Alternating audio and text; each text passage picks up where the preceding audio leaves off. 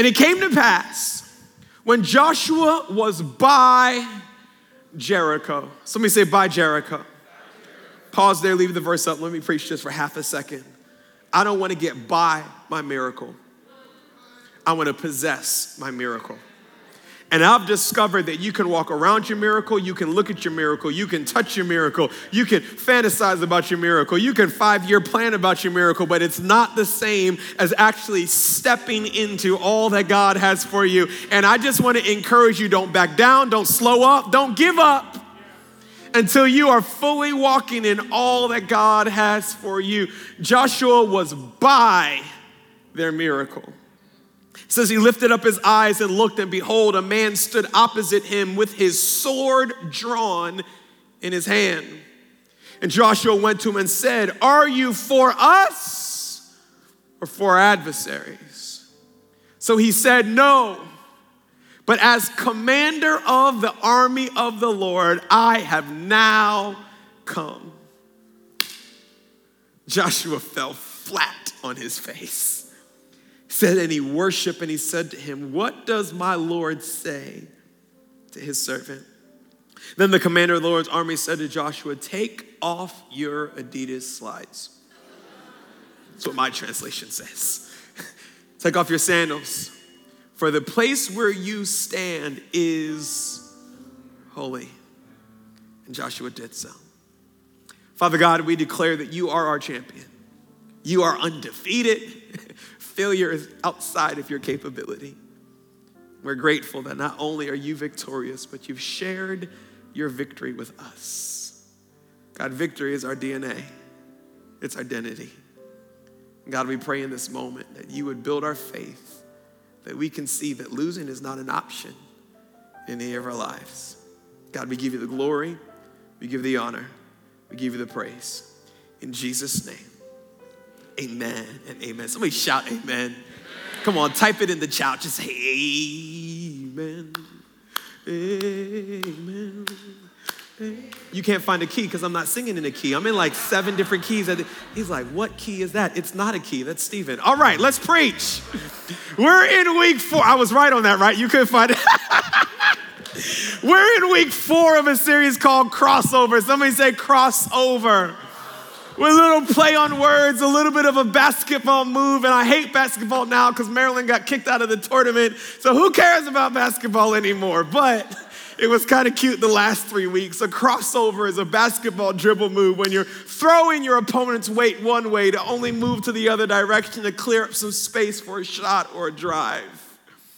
And what we've been talking about is that God has been throwing off the enemy since the beginning of time where the enemy thinks that God is going one way, he thinks that he has God cornered. Next thing you know, God is coming up with the greatest move you have ever seen in your life. I personally think that's what the last 12 months was about that the enemy thought, hey, let me get an entire world isolated, locked up in their house in fear. And if I can get the people of God separated from each other, they'll get divisive and angry and fearful, and then the kingdom of God will be destroyed. Little did the enemy know that he played right into the hand of God. I believe we are getting ready to step into, as the Big C church, the greatest revival this world has ever seen. I believe people are getting ready to run into the kingdom of God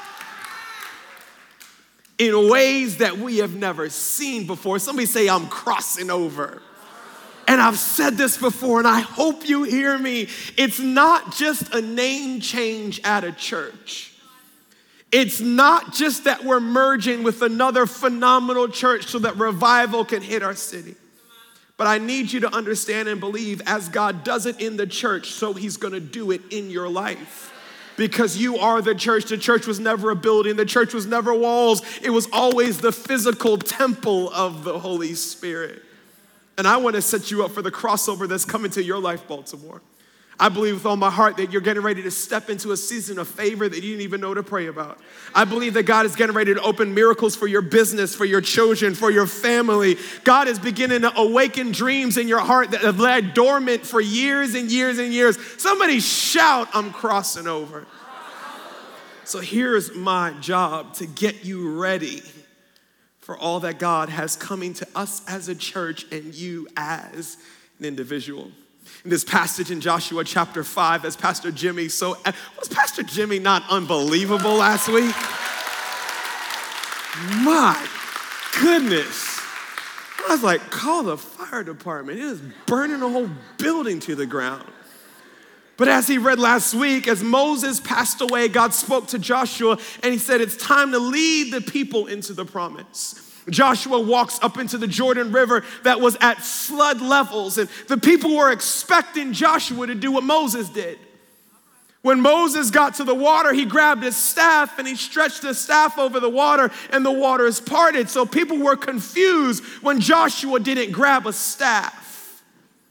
Don't ever try to walk in somebody else's anointing because their anointing isn't cut for you it won't fit you. You're gonna look like Easter Sunday back in the 90s with a suit four times too big and a pants leg so wide you could fit four people in it. How many people know we're not going back to the 90s? No, no, no. You need to walk in your anointing, in your gifting, in the call of God on your life. And so often we despise who God made us and we covet other people's gifts and other people's talents, not understanding that if you needed that gift to fulfill your purpose, He would have given it to you. He made you loud on purpose, so you just be loud and walk in your loud anointing. I'm just loud. Now, he doesn't anoint the ratchet you. He doesn't anoint the ungodly you. He doesn't anoint the unsanctified you. Come on, Baltimore. So, no, this is just who I am, and God done anointed me. You got to deal with me. No, we don't. Get you some Holy Ghost in you, get you some Jesus. As he was, so are we here on earth. Joshua said, I'm not Moses, and I'm not going to try to act like Moses. We're not stretching staff, we're wetting toes. Don't expect God to do the same miracle twice. He will always do miracle, but He is a creative God.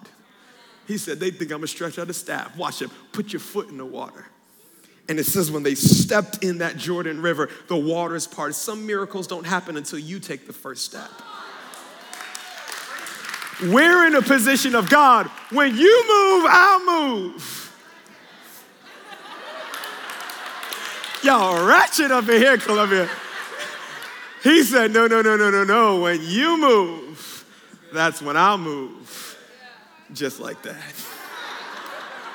Pastor, you ratchet too. I know, God's still working on. So watch this. They get to the other side of the Jordan River. They are in the promised land. like Joshua, what we gonna do? We, hey, mama, we made it. Joshua said, go get 12 boulders. What? Do what I said. Moses never met, just, I'm gonna hear about Moses. Go give me the boulders. They got 12 boulders and they built a monument unto God. As they were stacking these boulders, Joshua, why are we doing this? Joshua said, because we can never forget what God has brought us through. He said, I am doing this so every time our children walk by this monument and ask, What are those 12 stones? You can tell the story of how we were slaves in Egypt and God sent a deliverer and God flexed on Pharaoh. That's a prophecy right there and showed that he was Almighty God. I remember the time when God parted the Red Sea and we walked through on dry ground and then the enemy tried to overtake us and the waters crashed on top of them. We remember the time time when we were starving, and next thing we know, manna came from heaven and quail every night. We remember when our enemies tried to attack us and hail fell from the sky and destroyed them. We remember the time when God said, I want to meet with you face to face. We were scared, but we sent Moses up, and fire and lightning landed on that mountain. And when Moses came down, his head was glowing from the presence of God. We remember before you move on, remember. Before you pray for more, remember. Can I help you with your anxiety for a second? Can I help you with your worry and your depression? I'm not saying it's a one blanket, easy fix. Don't get me on that. I know you got to go through processes and maybe counseling and maybe medicine might help or whatever. But I'll tell you something that I know will definitely help. If you would get your attention off of your current problem and put your attention on that former problem, that former situation, that former mountain that was keeping you up at night and stressing you out. And if you could just remember how God came through in that moment. You know, sometimes I just feel really dumb because I get worried about new problems as if he hasn't fixed my old problems. The only reason I'm allowed to get worried about new problems is because he's already taken care of the other problems. And if only I could remember how good he has been. I was thinking as we were getting ready for this Sunday, before we become union, church, we got to remember I remember September 10th, 2011. I thought we launched on the 11th. You did. But the 50 people that were a part of New Life International Fellowship Church, my dad's church, we started this Saturday because the building was not fully renovated for the launch on Sunday. So people were coming on Sunday, but on Saturday we were still painting walls and laying floors and hanging TVs. And I was at the church till 5 a.m. All my brothers, my sister, my dad. So Miss Miss Ruth, you remember you were there. Can y'all give it up for one of the longest standing? Me- when you talk about an OG OG, let me give you this context.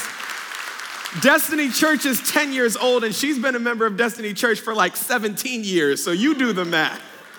About 5 a.m., my dad says, Stephen, you gotta preach. I ain't preaching tomorrow. It's your church. You go home and sleep. We'll make sure it's ready. Went home, got home about 5:30 a.m., took about an hour nap. Woke up at 6:30, came right back to church. And when I tell you 50 people for a year had prayed and fasted, believing for a move of God, and 331 people walked through the doors on September 11th, 2011. 27 people gave their life to Christ. Oh my goodness, they'll show you a picture at the end of the service, but we had these cool sound panel. Like, we, we, we flipped the entire church. We got rid of all the flowers, all the ferns, ripped down all the flags off the walls. Sorry, Dad. But uh, we just flipped the whole building. And we had these like white sound panel boxes all over the wall, and we shone LED lights on them. And people walked, oh my gosh, those are the coolest backdrop I've ever seen. The LED, lights and the, the sound, it was amazing. Until one of the pizza boxes opened up. And people realized we were too broke to afford sound paneling, so we went down to Pizza Boli's, got us a couple hundred pizza boxes, painted them white, and stapled them to the wall. And nobody knew until the drummer hit one and psh, Here's what the Bible says though do not despise small beginnings, for God rejoices that the work begin. I remember the first Easter when 300 people came. We got, we, we got a little bold that Easter. We said, This Easter, we're not doing any of that. If you want to get saved, lift your hands or indicate on the connection card. No, we're going after. If you want to get saved, stand up. Do you know how intimidating as a preacher it is to end the service with, if you want to get saved, stand up? And you're not sure if anybody's going to stand up. And I was like, God, you can't leave me out here. You can't leave me out. And I did the whole, oh no, three, he died for your sins. Two, he sent his one, one and only son. One, your eternity is secure. Stand, stand, stand, stand, stand. And nobody stood. And I said, Eloi, Eloi, my God, my God, why have you for. God didn't even show up Easter Sunday. Next thing I know, an entire family of four, about three rows in, the entire family stood up. And a person over here stands up, and a person over there, and a person over there. And that Sunday, 81 people gave their life to Jesus.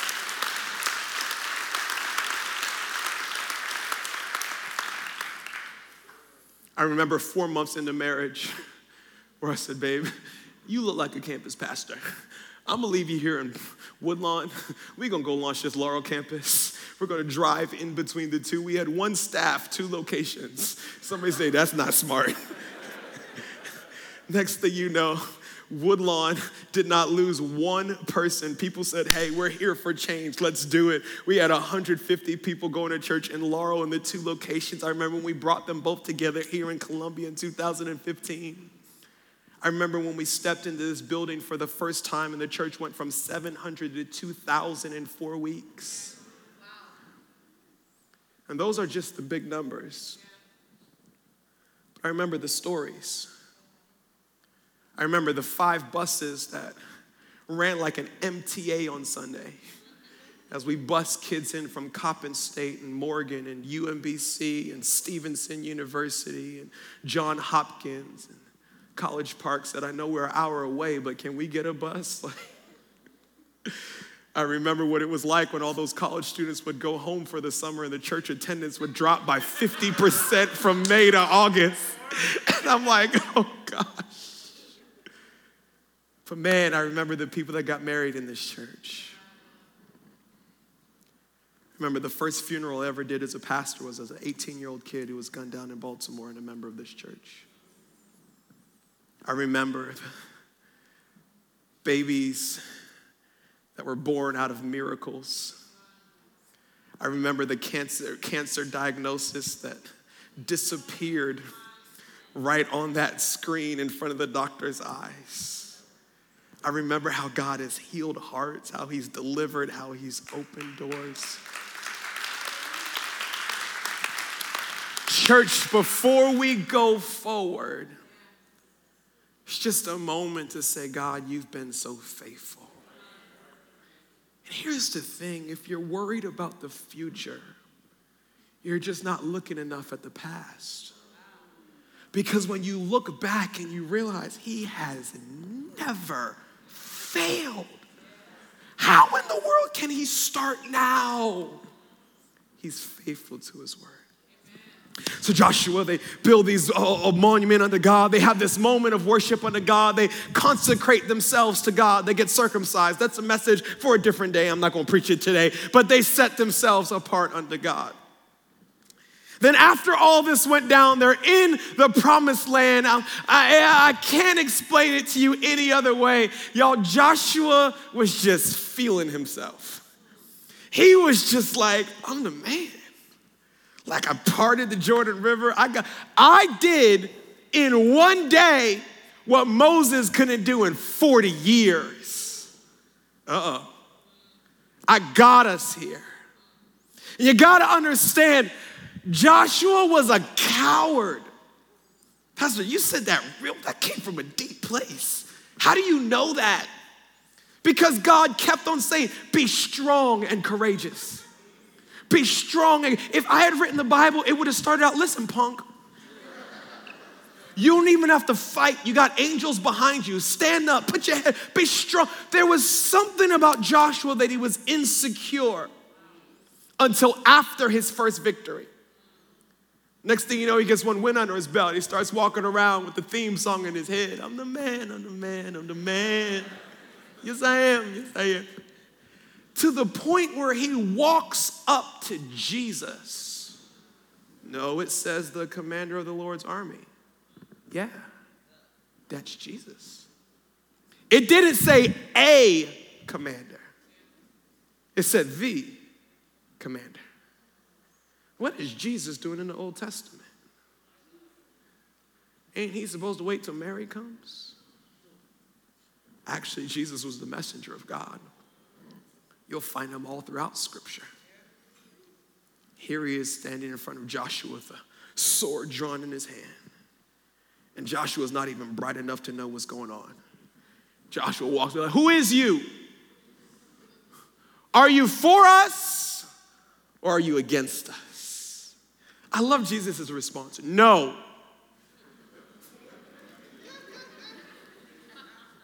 You didn't really uh, answer the question. I said, Are you for me? Are you against me? It's not about you. I am the commander of the Lord's army. And I have now come. Come for what? None yet. I've just come. Here's the whole message. The title of today's message is Managing the Miracle. And one of the things that I want to prepare you for is the miracle that you are on the precipice of. And to get you to understand just because you've experienced an initial success in your life doesn't mean that you've taken hold of the fullness of the miracle that is sitting in front of you. Let me take about 30 seconds to convince you there's a miracle that's sitting in front of you. You have to understand that you are the temple of the Holy Spirit. And there is no way that the Holy Spirit can live inside of you without signs, wonders, and miracles manifesting all around you. Throughout the scriptures, particularly the book of Acts, the church said, God, stretch out your hand and send signs and wonders to prove that you are for us. You should have proof all around you.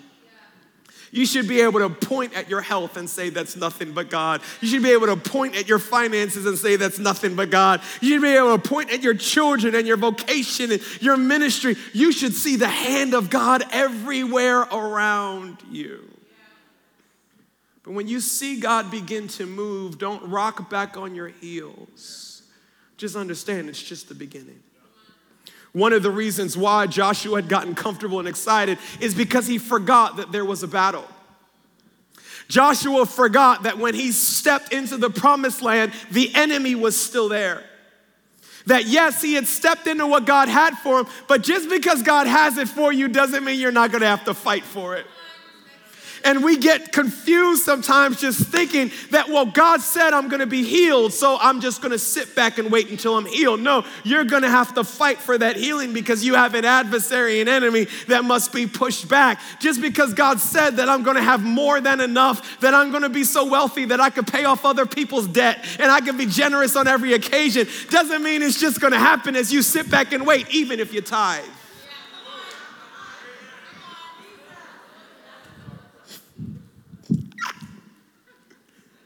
That I'm actually going to have to take hold. That's what God has for me. Joshua's first mistake is Jesus' sword was out and his was not. Hey, if he's fighting, we're fighting. And when he's resting, we're resting. And hear me, Jesus is still fighting. The second thing is this we get into a place of comfort when we think it's all about us. Joshua said, Are you for me or are you against me? Missing the fact that it was never about me. The second we make our lives revolve around us is the second we're in position to forfeit the miracle that God has for us. And the last mistake that Joshua made is he overlooked a God encounter. How you would act. I know that's not good English, but it's good preaching. How would you act, Baltimore, if Jesus was six feet in front of you? Hmm? Would you fall down flat on your face? Would tears come streaming down your face? Would you ask for something? Or would you worship and say, Thank you for all you've done? Or would you do what Joshua did and be completely oblivious to whose presence you're in? One of the scariest verses in the Bible was the verse that Jacob prayed. He said, Surely the presence of the Lord was in this place, and I did not know. Here was Joshua in front of the King of Kings and the Lord of Lords. And because he was so overwhelmed by his past success, he missed the fact that Almighty God was right there in front of him. And I'm not jumping on you or talking about you, but I just ask for me how many times do I walk into church and miss the fact that I'm meeting with Almighty God? How many times do I wake up in the morning and try to read my Bible and pray before the kids wake up? Because you understand there's no godliness after the kids wake up. you ain't get your prayer in before then, you ain't praying today. Just hope yesterday's prayer gets you through today because it's over. How many times do I scroll through my Bible reading plan and pull out my prayer booklet ready to pray? Not understanding that God's not in heaven, that He's in this room right here with me. Church, if we're going to take hold of the miracles that God has for us, we can't miss God encounters. Three quick things to think about as we close. The first thing is this we have to remain battle ready. If you're gonna take hold of all that God has for you, you have to remain battle ready. It's been a little bit of while since I played organized basketball, and any hoopers know they tell you you gotta stay on the balls of your feet. The second you rock back on your heels is the second you're gonna end up on Instagram for the wrong reason. You're gonna be on the other side of a crossover as you are sitting on your behind, somebody pointing at you like, ah. You gotta stay in a ready position. And I'm telling you, so many of us by faith, we haven't just rocked back on our heels. We've gone to the bench, grabbed some Gatorade, put a towel over our head because we think the game is over. Not understanding that I am on the verge of a move from God and I'm not gonna miss it, I'm not gonna miss it, I'm not gonna miss it. One of my favorite books, it's not a Christian book, it's called Good to Great. It's a business book on how uh, successful companies are not able to sustain their success. And there's this thought from the book of this nothing fails like success.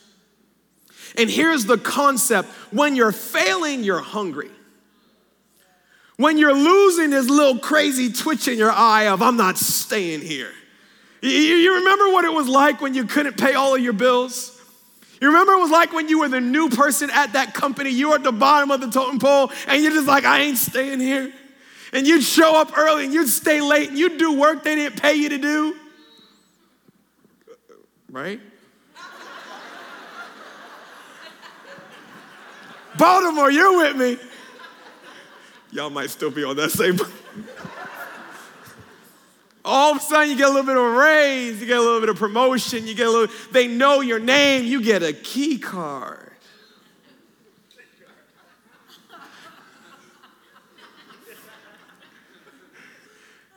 hour lunch.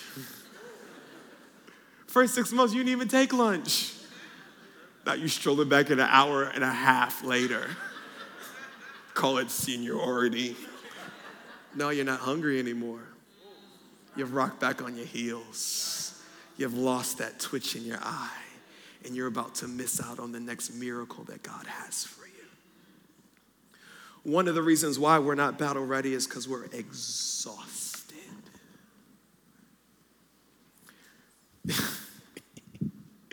I um, was talking to somebody in the lobby after the first service and said, How's your wife doing? I said, Oh, she's great. She's amazing. Having the time of her life. She's just over being pregnant and ready for this baby to come. And they're like, oh, yeah, yeah, yeah, when the baby coming? July. She said, oh. Y'all got a little time to go, don't you? yeah, it's a little journey ahead of us. And us, you ain't doing nothing. Listen, we are making through this. But when we had our first child, Zoe, everybody lied to us and they said it was a period of 10 months of just not sleeping at night and being uncomfortable and all this other good stuff. But when the baby comes, it's gonna be the greatest joy of your life and it's all gonna be worth it. Liars. He told us about the 10 months. Nobody told us about the 10 weeks after birth the 10 weeks of not sleeping. One second, just one second. Oh, she asked for, not me. I was completely fine. That's a lie. They tell you about, man, this is a whole human. We could mess this kid up. and the whole world will blame us. They tell you about the nights of laying over that bassinet. Are you breathing? Are you breathing? Okay, you're breathing. Oh, he coughed. Oh, hiccup. They tell you about the miracle, they don't tell you about after the miracle, then there's the moment to steward it. And sometimes we can get so exhausted on the journey to the miracle, by the time we get there, we let our guard down. Not realizing now's the time to advance and fight like never before. I remember when we moved into this Columbian building, the biggest miracle we've ever experienced. Someone gifted us a million dollars worth of renovations for free. Greatest miracle ever. We moved in, it was amazing. There was 700 people when we moved into the church. It was like, look what God has done.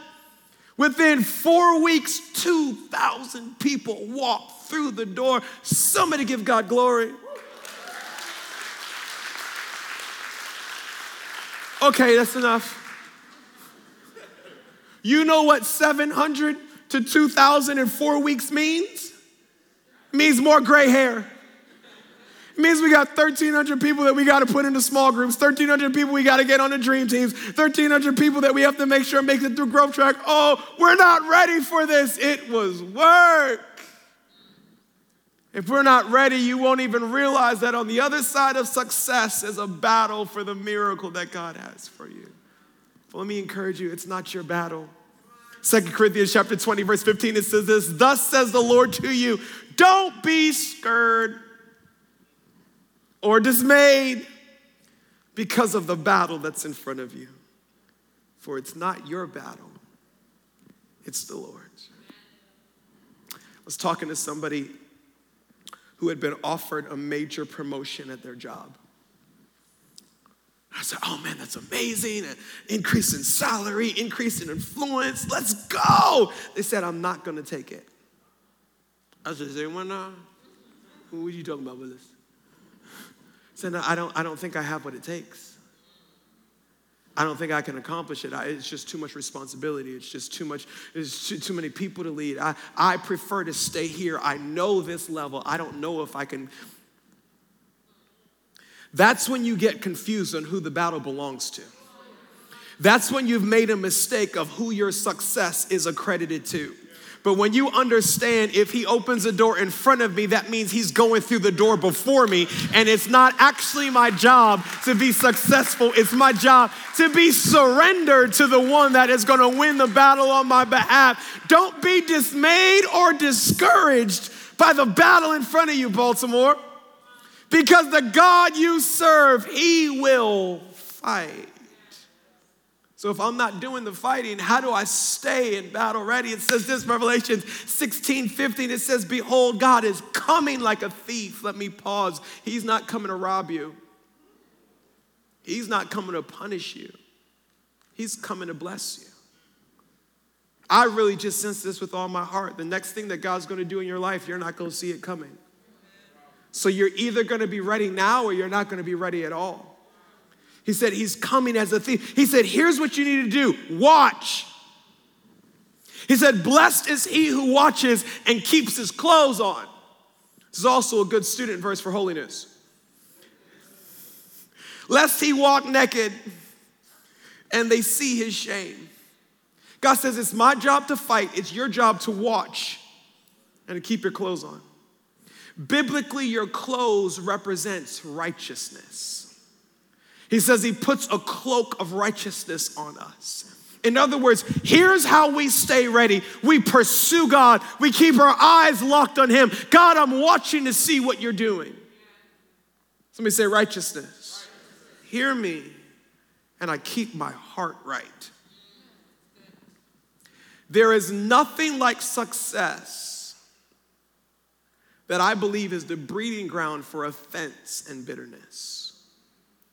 There's nothing like transition that will give you ample opportunity to turn inward, to become bitter, selfish, offended, or whatever other heart conditions you want to put in there. And hear me, God can't bless a bitter heart. God can't bless a selfish heart. God can't bless an offended heart. So here's the transaction He'll do the fighting, you guard your heart and you make sure that your eyes are locked on him and watch him fight on your behalf. The second thought is this we got to remain kingdom focused. I, he said, Are you for me or against me? Can I say it to the Church of America? Is that okay? You're not gonna like me, but that's okay. It's my church. I can say whatever I wanna say. Are you Democrat or Republican? Mm. Is where we're going? And you know what Jesus said? Neither. He said, I don't represent a earthly political party. I am the kingdom. Can I talk for a second? I think one of the things that happened in the church is we've gotten more committed to a side of the line, to an elephant or a donkey instead of the Lamb of God.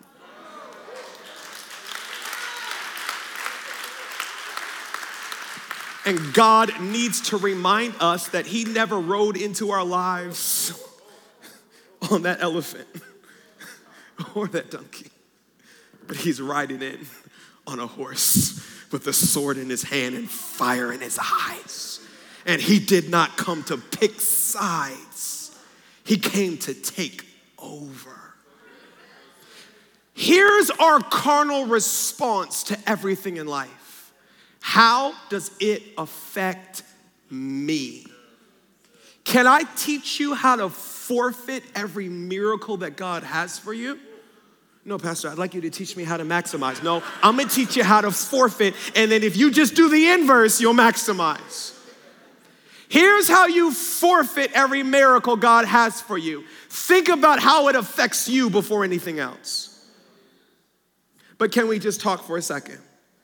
Isn't that how we filter everything in life? How does it affect me? How does it inconvenience me? How does it benefit me? How does it progress me? And if it progresses me, that progresses me, then I'm all in. If it makes me move backwards or it feels like a demotion, well,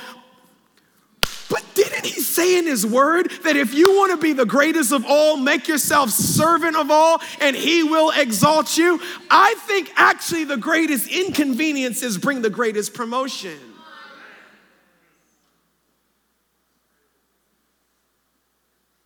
Oh, this is where you pause and you think how honest you're going to be. Pastor Stephen, why would you merge with another church that has another phenomenal preacher that could actually take credit for what God is doing? And no one's to think that you did it on your own because you actually partnered with someone else. Because that's kingdom. It's not worldly, and it's not common sense, but it's kingdom. Kingdom is if I serve, he exalts. But if I exalt, he humbles. It's counterintuitive. And we have to understand if I make everything in my life about me, there's no room for God to bless me. But if I make everything in my life about Him, then He can actually fill in the gaps that I'm not able to focus on. You see, we've bought this lie that God was created for us. He was not created, He is the creator. He was not created for us, we were created for Him. And when we get that right order, we start to see miracles manifest in our life like never before. I have a good friend who um, has a, a, a manufacturing company, they make exercise equipment. And not like exercise equipment for your house. They actually source some of the major league teams in this nation and outfit their entire workout facility. He was in negotiations with an NFL company to source out all of the equipment in their practice facility. I don't know much about sports, but I'm thinking NFL teams are probably going to spend the most money on workout gear. You need to be in that world to know that. We're talking about millions of dollars. He sits here and he's negotiating with the person, going to do this, do this, do this. Long story short, the negotiations fall apart. The decision maker at this NFL team says, No deal, don't worry about it. You can leave now. This person told me this story. They said, I stood up, I walked out, and I just said, God's will be done. That decision maker of the NFL team said, What did you just say? And he said, I said, God's will be done. He said, Why did you say that? He said, Well, I'm a believer. This whole business was God's idea that He gave me. He's blessing it and He's growing it. So ultimately, I'm relying on God to open every single door. And if this door is not a door that's open, it's not God's will, so God's will be done. That person of the NFL team said, Come back and sit down.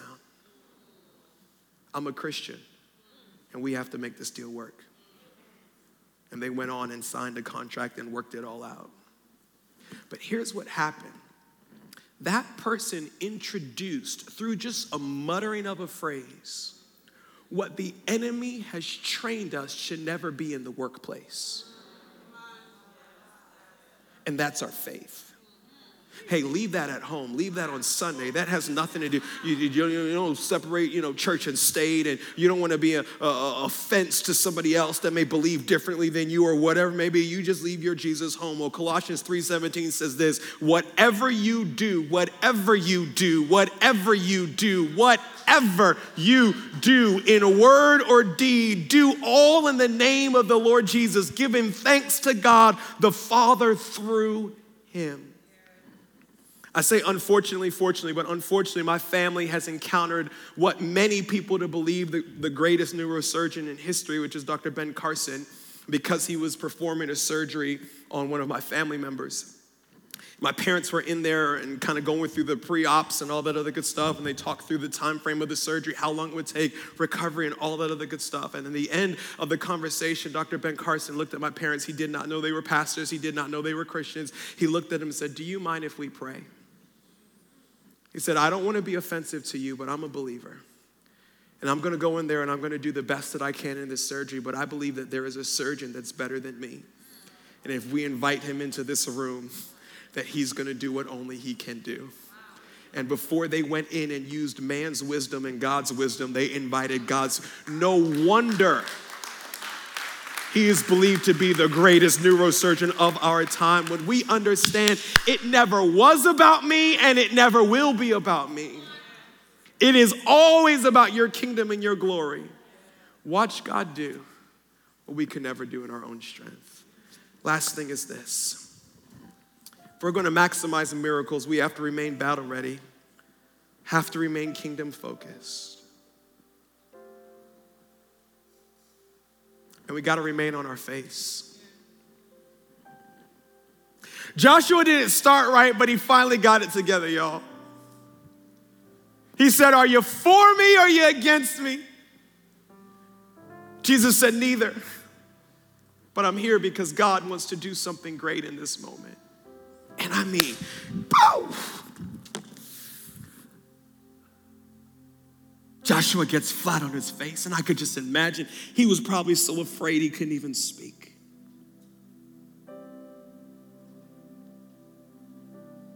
And as he was on his face, Jesus said, Take off your shoes. For the place where you are is holy ground.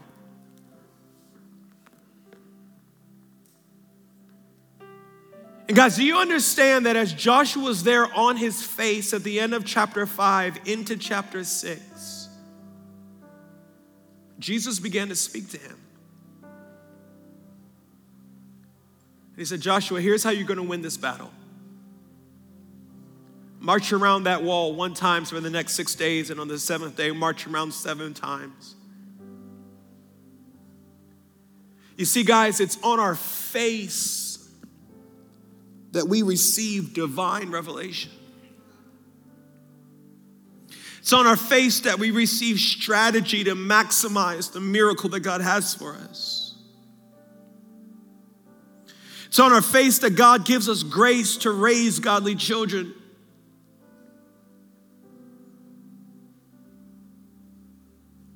It's on our face that God gives us vision for building phenomenal marriages.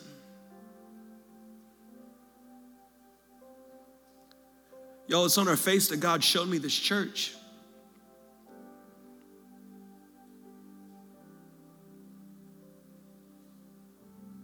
And if I could be honest with you, the most difficult thing about pastoring Destiny Church has been to fight for time to stay on my face. See, because before I was a pastor of this church, I was I was just my dad's worship leader. So I would sneak into church and I would play and I would sing and I'd worship and tears would stream down my face. The presence of God was so thick in that room, being by myself. And I don't want this to sound arrogant, but I saw the Baltimore campus before Destiny Church ever existed because he showed it to me on my face. I saw rooms like this and rooms much larger, packed out with people pursuing God with all their heart. Five, ten years before this church ever launched. But then we started, people started coming. I said, Pastor, I need a meeting here. I need you to look at this, and I need you to look at that. We got this to take care of. We got that to take care of. And next thing I knew, there was a tug of war between being on my face and managing the miracle that was in motion. And here's what I've learned I can get so much more done on my knees than on my computer. I can get so much more done on my face than I can making phone calls and emails. I'm not saying to pray all day long, that's not even practical. I'm not saying become a monk and lock yourself in the house. But y'all, we can never get off our face. We can never get out of the position of God, if you don't show me what to do next, I'm not going. Because the only thing that I have going for me is your presence. Pastor, I like Destiny Church. I don't know what Union Church is going to be. Is it going to be different? Am I going to like it? You will if we stay on our face. You will if we continue to pursue God like we have for the last 10 years. And y'all, if we stop, it doesn't matter what the church is called, you're not gonna like it. Because it's His presence that has defined us, and it's His presence that will sustain us. Let's pray. Father God, we're grateful. God, that you have now come and you are fighting on our behalf. God, I pray for every single person in the sound of my voice in Columbia and Baltimore, watching online across the nation. God, that we would not become so satisfied in past success. We get up off our faces and forget that you still have more miracles ahead of us. just where you are with your eyes closed and your head bowed, if you could pray this prayer with me, say, Holy Spirit, what are you saying to me? And just give God a moment to make this time to make this message personal to you.